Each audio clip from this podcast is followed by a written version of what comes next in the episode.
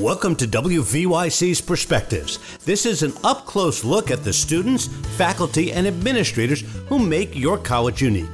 This weekly show shines a spotlight on the programs and people here at YCP. This week's host is Jeffrey Schiffman. Welcome to WVYC's Perspectives, and today we are going to talk with Angela Kelley. Angela is on campus uh, here at your college, and she is a stre- senior strategic advisor for immigration at the Open Society Policy Center. She also worked in the Obama administration in 2014 and early 2015. First of all, thank you for joining us. We appreciate it. I know you're very, bu- bu- No, very busy. thank you for having me. schedule. It's an absolute pleasure. Uh, you know, the the first thing, and you and I were talking beforehand, immigration has become an incredibly hot button issue. I, I guess, can we do a little perspective here? Why has it become that? Well, it has been um, sensationalized, um, particularly in the last few years, starting with the beginning of the Trump campaign um, and then following through his administration, um, where there's been some, you know, frankly, pretty ugly rhetoric. Um, the president launched his campaign in June of 2015 by talking about Mexicans as rapists and drug dealers. Um, he's called immigrants animals. Um, he has talked about um, them invading. And so it's it's been a, a, a pretty painful observation as a person who's been following this issue and is a daughter of immigrants. Yeah, I was going to say you are a daughter of immigrants, so uh, uh, we- uh, hopefully your parents do not fit any of those characters.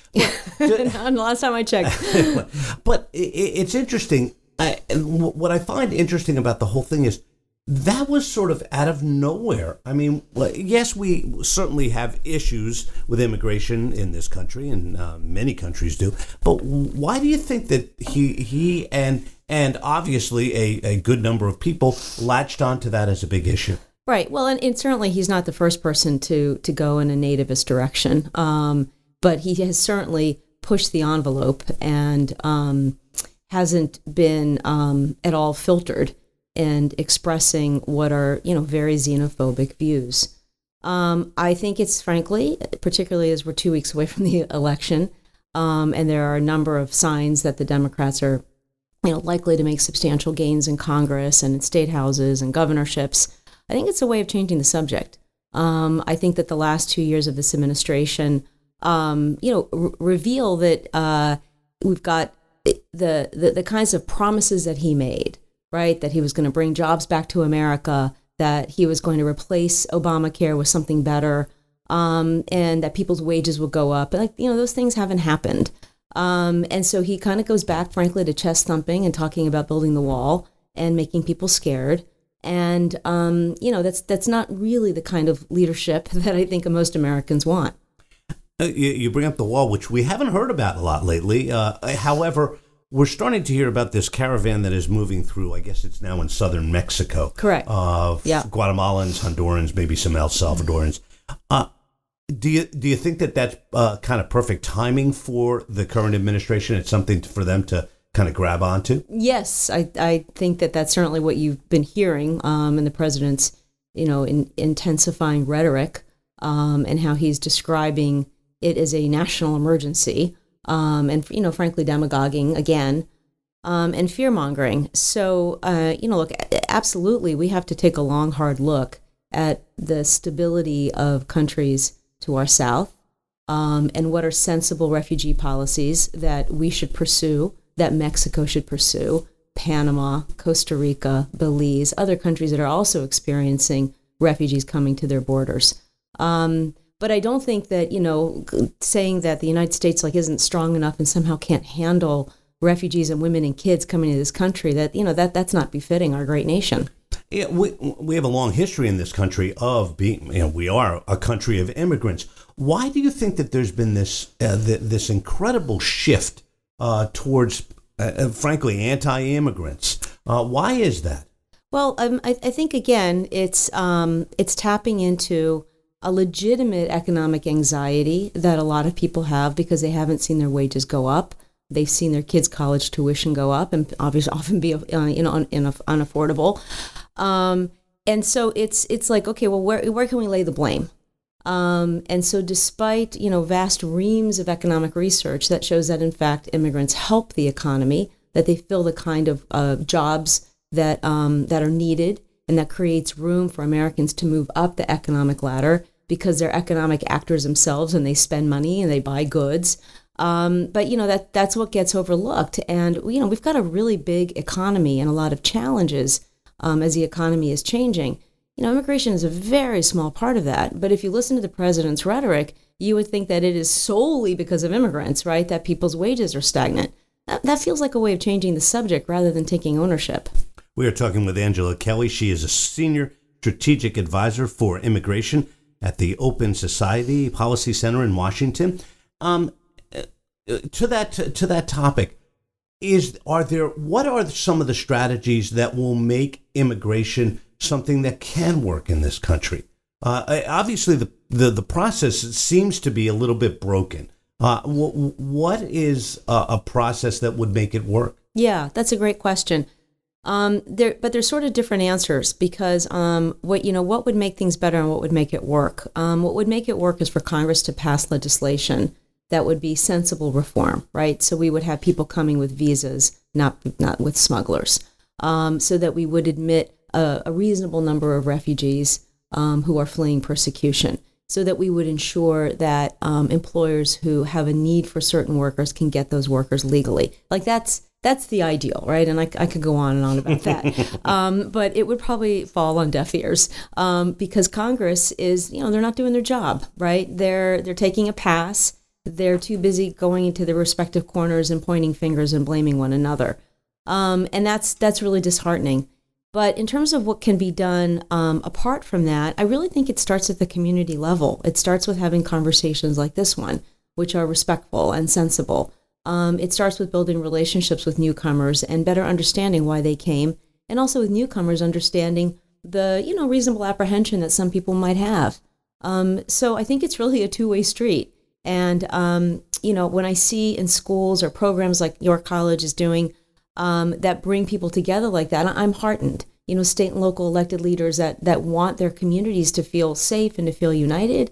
Like that's that's the kind of rhetoric that I think we need more of, followed by policies. Are, are we uh, facing an issue that is more one in, of a Washington kind of a beltway thing, as opposed to out in you know out in the the, the general uh, areas. I, I you know, I, it seems to me like this has become a bigger issue in Washington than it really is because a lot of people in communities are impacted by that. I, you know, if you're in York or if you're in Lancaster or something sure. like that, we have a lot of immigrants in our in our communities, and they seem to be a, a you know well adjusted part of the communities.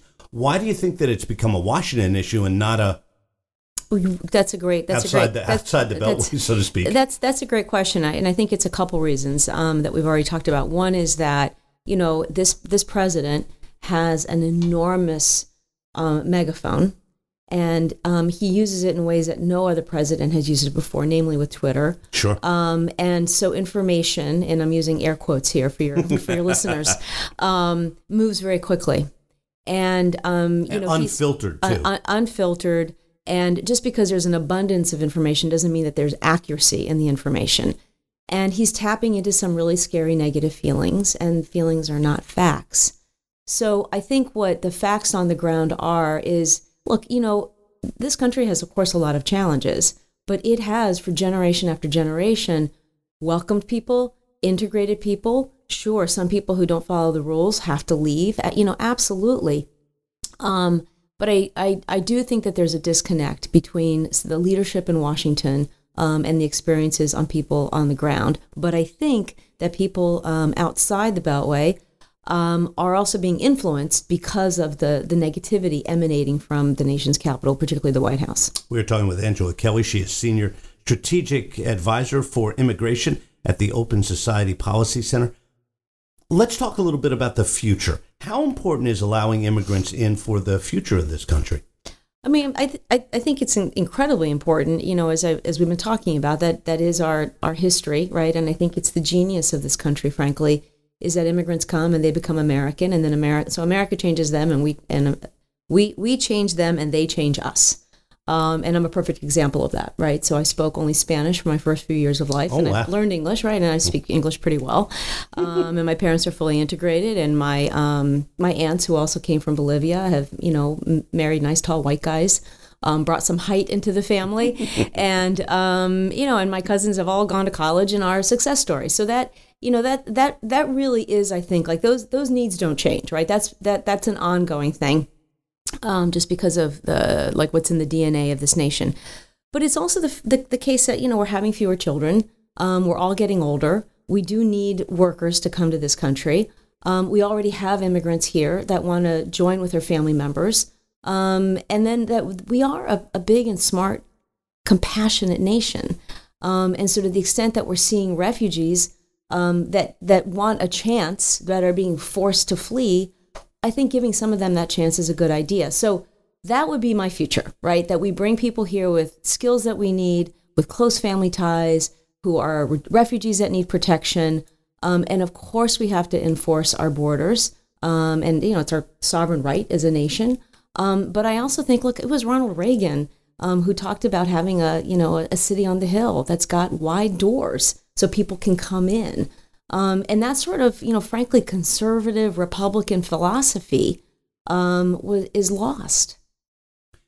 Hmm, that's interesting. What, what, what, mm, why did it get lost? I guess. I guess the question. Well, I think it's been outshouted. Um, okay. So maybe, maybe it's still there and it can get tapped. Um, and I, and I hope so. But I think that you know, m- moderate views, right? Views that are about getting to a yes and finding compromise um, is being drowned out by both sides in Washington. Um, and that's particularly painful. It's, but I think especially um, as you know, and I have friends who are Republicans who are very pro-immigrant. Some of them come to it because of faith. Some of it come to because of economic reasons or their own family history. Um, and they feel like a minority in their party now, and that that wasn't the case before. Um, so I'm hoping for balance, right? I'm hoping that you know we are talking about the future, um, and then so that's why it's so important to have this kind of conversation in a place like York, Pennsylvania, right? Where you've got just sensible Americans that really want better for their kids. Um, and to have the college sponsor this kind of program, I think is really smart. One other thing, and, and, and this will be the last area. Okay. What happened to DACA? We, we about a year ago, that was we were going to reform it. Uh, you know, President Trump said, uh, "Let's get it done." You know, it seemed as though there was support, and then it just kind of got lost. Yeah, well, it got caught, unfortunately, in the crossfire of politics. Um, and also, what, what has happened with the program, which is for undocumented youth, um, it stands for Deferred Action for Childhood Arrivals. So it's um, young immigrants um, who are able to get a work authorization and not be a target for deportation. They're a low priority. Um, and it was a program that President Obama created and that President Trump wants to destroy and stop. Um, what he um, had his attorney general do was in September of 2017 announce that the program was coming to an end. Um, and you know, Trump turned to Congress and said, "Okay, you guys fix it." Right, and there was like you know famous pizza or Chinese dinner that he had Something with, like that, yeah. with Chuck Schumer and Nancy Pelosi. Oh, yeah, and I there was remember like that a, a- one. you know this like you know warm fuzzy moment with the Democrats and the Republicans. And we thought, oh, this is wonderful, but you know the unicorns and rainbows never came, and the legislation didn't happen. The reason the program hasn't come to an end, and you haven't heard as much about it, is because there was litigation brought that um, in the courts, multiple courts said, well, wait a minute, we're not going to take away from 800,000 young people protection. Um, and so there is an injunction that has stopped the Trump administration from ending the program. So the program is basically in place, um, but with a very tenuous future. Um, I always like to say it's like being held by Bazooka Joe bubblegum, you know, so we don't know how long it's going to last. Um, and it's going to wind up its way to the Supreme Court and likely be heard in the spring of 2019. All right, so so it may come to a head at least, or It- or there- do you think that that might also force Congress's uh, Congress to do something? Yes, yes, I think absolutely. And the you know, look, the steam really went out of the the the, the train um, because of con- uh, because of the courts putting the injunction in place. Congress was like, "Oh, great, we've got an extension on our paper. We don't have to work on this anymore," um, and they just like kicked the can down the road. Pretty typical, right? Yes, frustrating. Angela Kelley, a senior strategic advisor for immigration at the Open Society Policy Center. Thank you very much. We really appreciate you being with us. Thank you so much for having me. It was a delight. Thanks for joining us for WVYC's Perspectives. The program airs weekly on Mondays and Fridays at 9 o'clock.